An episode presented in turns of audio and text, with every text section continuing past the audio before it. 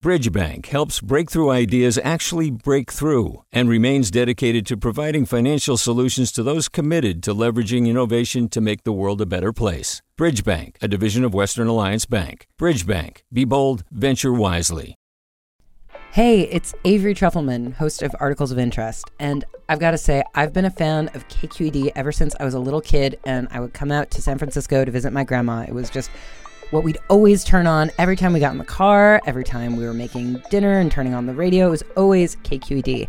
And then over the years, I've become a massive fan of KQED podcasts because this is local reporting at its best. These are answers to questions you've always wanted to know, interviews with exciting, unusual voices, necessary journalism, all told with love and care and artistry. And did you know that a majority of KQED's funding actually comes from members? It's just people like you and me supporting the programs they love while also getting access to cool events, behind the scenes footage, and so much more. If you want to sign up and be a part of this amazing community, visit donate.kqed.org slash podcasts to become a member today. That's podcasts with an S. Thank you for listening and thank you for your support. From KQED. This is the California Report. Good morning. I'm Saul Gonzalez in Los Angeles. State legislators are returning to Sacramento today after leaving for an emergency recess in March because of the coronavirus crisis. I discussed what's ahead for the legislature with California Assembly Speaker Anthony Rendon. My first question why are legislators reconvening during a pandemic? I think we're essential workers. I think a, a, legislature is essential to democracy itself. We have to make sure that the programs that respond to COVID are, are functioning correctly, so we need to make sure we're engaged in oversight. We also have the June 15th budget deadline, and we need to work on our budget hearings in order to make sure that we hit that deadline. And we have bills. We have bills related to COVID. We have bills not related to COVID.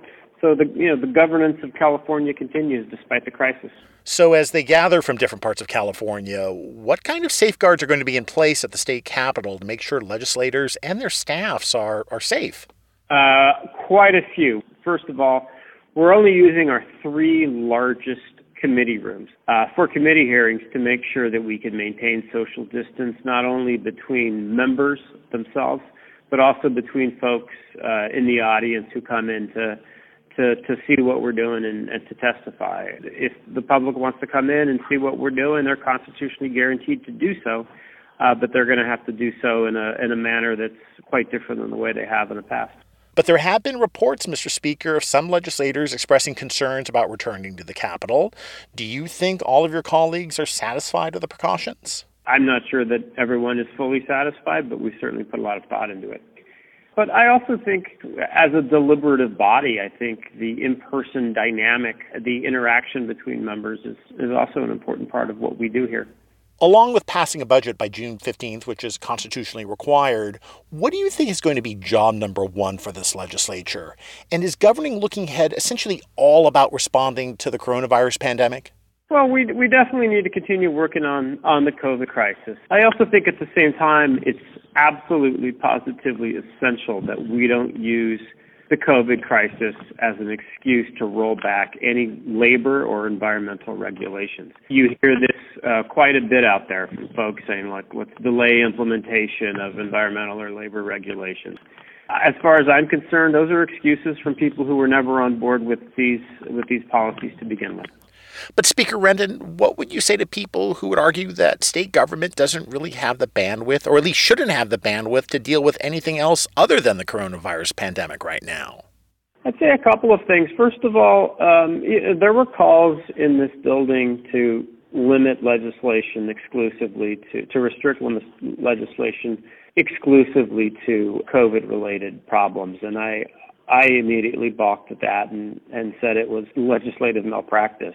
Before the COVID crisis happened, we had problems relating to joblessness, relating to homelessness, relating to climate change. We're not going to stop focusing uh, on those problems, not in the state assembly. That being said, are we in a new reality, a post, will we be in a post-COVID reality where things will look differently? Absolutely. We're going to be, uh, we're going to react accordingly. But we're not going to stop addressing the, the, the fundamental problems that we've been facing in the last several years. All right. Anthony Rendon, Speaker of the California State Assembly, thank you so much. Thank you. The political process continues during the coronavirus pandemic. The first election during California's COVID 19 crisis is next Tuesday. Voters north of Los Angeles in the Simi, Santa Clarita, and Antelope valleys are casting ballots in a special election. They'll decide who fills a congressional seat left vacant by the resignation of freshman Democrat Katie Hill last October. As KQED's Guy Marzorati reports, the pandemic has reframed the candidates' messages and reshaped how the election will take place. The only candidate debate between Republican Mike Garcia and Democrat Christy Smith began with a sound familiar to many these days. The broadcast is now starting. All attendees are in listen only mode. For the next hour, Garcia, a former Navy fighter pilot, and Smith, a state assemblywoman, politely took turns answering questions from the comfort of their homes. Both campaigns have sharpened their message and campaign ads to reflect the urgency that voters feel about the coronavirus and its fallout, questioning Smith's judgment. Imagine her recklessness during these frightening times. And questioning Garcia's commitment to public health. More than ever, we need a leader who will put our health and safety first. Garcia is calling for easing business regulations as the economy tanks. We need to make, make it easier right now for the gig economy to, to restart to have independent contractors be able to go to work within whatever capacity they can during the stay at home. Garcia is attacking Smith's support of Assembly Bill 5, the law that limits the number of California workers who are classified as independent contractors rather than employees turn off AB5 right now. There's no point. Uh, everyone has conceded that it's it's a bad bill. It needs a lot of work. Healthcare was a winning issue for Democrats in the district back in 2018, and Smith has returned to the topic as coronavirus levels a devastating toll on the health of thousands in the LA area. Given the moment that we're in, the single most important thing is first of all, we're going to restore America's health. Smith wants Congress to create a public option to compete with insurance purchased on the open market, and she's criticizing Garcia for his calls to repeal the Affordable Care Act. Going forward, we have put funding and resources into every aspect of our government's health delivery system to ensure that we're ready to stand up against a pandemic like this again in the future. California's stay at home order has had an even greater effect on how candidates are campaigning and how residents can vote. Local Republican activist Mark Hershey says block by block canvassing is out of the question. The touchy stuff, the knock on the door, it's not that. Phone banking is a big, huge deal. Every voter in the district will be mailed a ballot, though LA and Ventura counties will offer some limited opportunities for in person voting. The all mail election has made some Democrats nervous. If the electorate turns out to be older and whiter, that could give Republicans a chance to flip a California House seat from blue to red for the first time this century. But both sides say don't expect this unprecedented stay at home election to provide a preview of the fall. In November, Garcia and Smith will face off again in an election for a full two year term in a political landscape that's impossible to predict. For the California Report, I'm Guy Marzorati. Even under stay at home orders, most counties have allowed construction projects to continue, including home remodeling and landscaping. So day laborers have kept looking for the little work that remains. In Los Angeles, activists are reaching out to workers to tell them about programs that can help them. KCRW's Benjamin Gottlieb reports. Nelson Cesar Ruiz is a day laborer looking for work on street corners, curbsides, and hiring centers.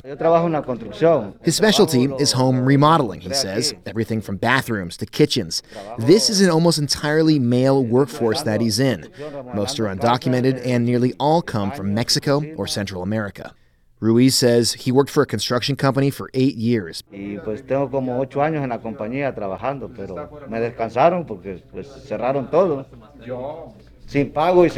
But they let him go because everything is shut down, without pay, without anything really.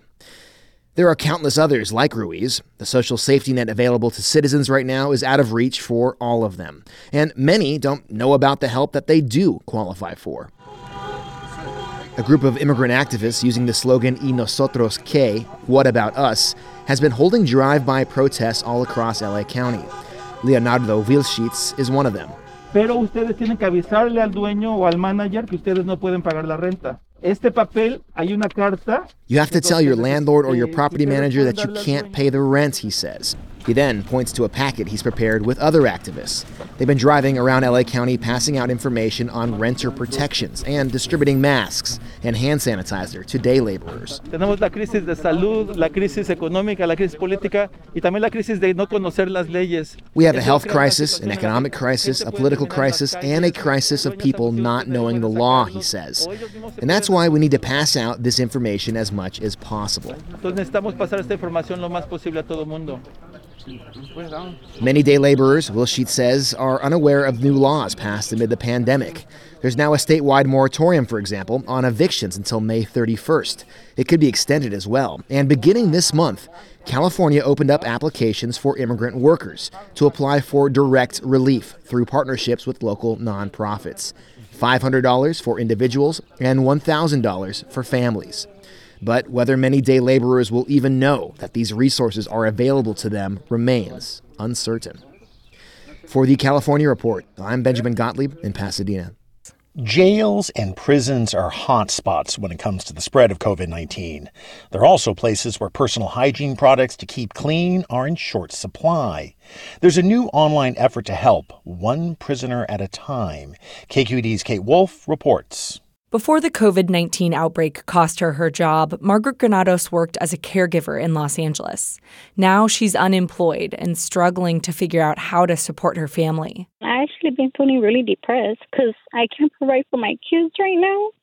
My son's birthday was on April 1st. I wasn't able to do anything for him. But it's not just her children who rely on her. Her fiance is locked up at the California Correctional Center in Susanville. She usually sends him about $50 a month to use at the prison canteen. He buys himself whatever he can, like shampoos and stuff that he needs, and he's usually not even able to even buy his food. So that's how important it is because I'm the one that's only helping him out. These canteens can serve as lifelines for prisoners. While they get three meals a day, many say that's not enough. So they supplement their diet with food from the canteen. They can also buy hygiene products there. The state issues one bar of soap a week. That's all inmates have to wash their hair, body, and hands if they don't buy anything else from the canteen. And in the era of COVID 19, an extra bar of soap to keep clean may be even more crucial than extra food. Kelly Ortiz works at a family practice clinic in San Diego.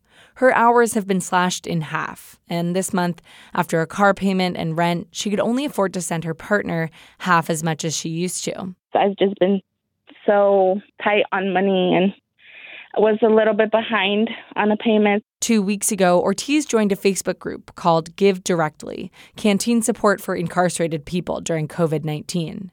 She posted her partner Ariel Ramirez's name, his prison ID number, and his location. Within a few days, a stranger had donated through JPay, a payment method used by prisons. He called me and he asked me, he was like, Hey, did your cousin send something to me? And I was like, No, Uh, no, I'm not sure. And he was like, oh, okay, because someone by the name of Jessica sent me $50 on my JPay. And I, was, I got the notice, and, you know, it was perfect timing. Hundreds of people like Ortiz have posted their loved ones' information on the Facebook page, and many have received donations. Adnan Khan started that Facebook page. He's a formerly incarcerated person and the executive director of the advocacy group Restore Justice. He knows how important this support is for people on the inside. But in this moment, the payments are just as meaningful to people on the outside. He says many are scared and anxious because they know the conditions in prison. Forget about social distancing, um, forget about staying at home, self quarantine. Those things are not applicable in, in prison, especially if you live in a dorm setting. Transmission numbers at California prisons are continuing to rise. Officials say they're distributing masks and reducing dorm populations, but acknowledge social distancing is impossible in some areas of prisons. And in the face of this news, Khan says the Facebook group is providing some measure of comfort. For the California Report, I'm Kate Wolf. And that is the California Report, a production of KQED Public Radio. I'm Saul Gonzalez in Los Angeles. Be well. Support for the California Report comes from Hint fruit infused water in over 25 flavors, no sweeteners, no calories, in stores or delivered from drinkhint.com. Hint, water with a touch of true fruit flavor. Water heaters only, specializing in the repair and replacement of water heaters since 1968, licensed and insured, open 24 hours a day every day. Learn more at waterheatersonly.com. And Eric and Wendy Schmidt, whose Fund for Strategic Innovation supports transformative ideas that benefit humanity while protecting the natural world, recognizing through science the interdependence of all living systems. Do you love learning about the San Francisco Bay Area? Its history, its people, its unique blend of cultures? Then you should check out the Bay Curious book. I'm Katrina Schwartz, editor and producer on the Bay Curious podcast, and I'm here to let you know that for the month of May, we've worked out a sweet deal for KQED podcast listeners. Right now, you can get the Bay Curious ebook for $1.99. That's right, $1.99. Just search for Bay Curious wherever you get your ebooks or find a link in our show notes. This offer does expire at the end of the month, though, so you'll want to act on it fast. Happy reading!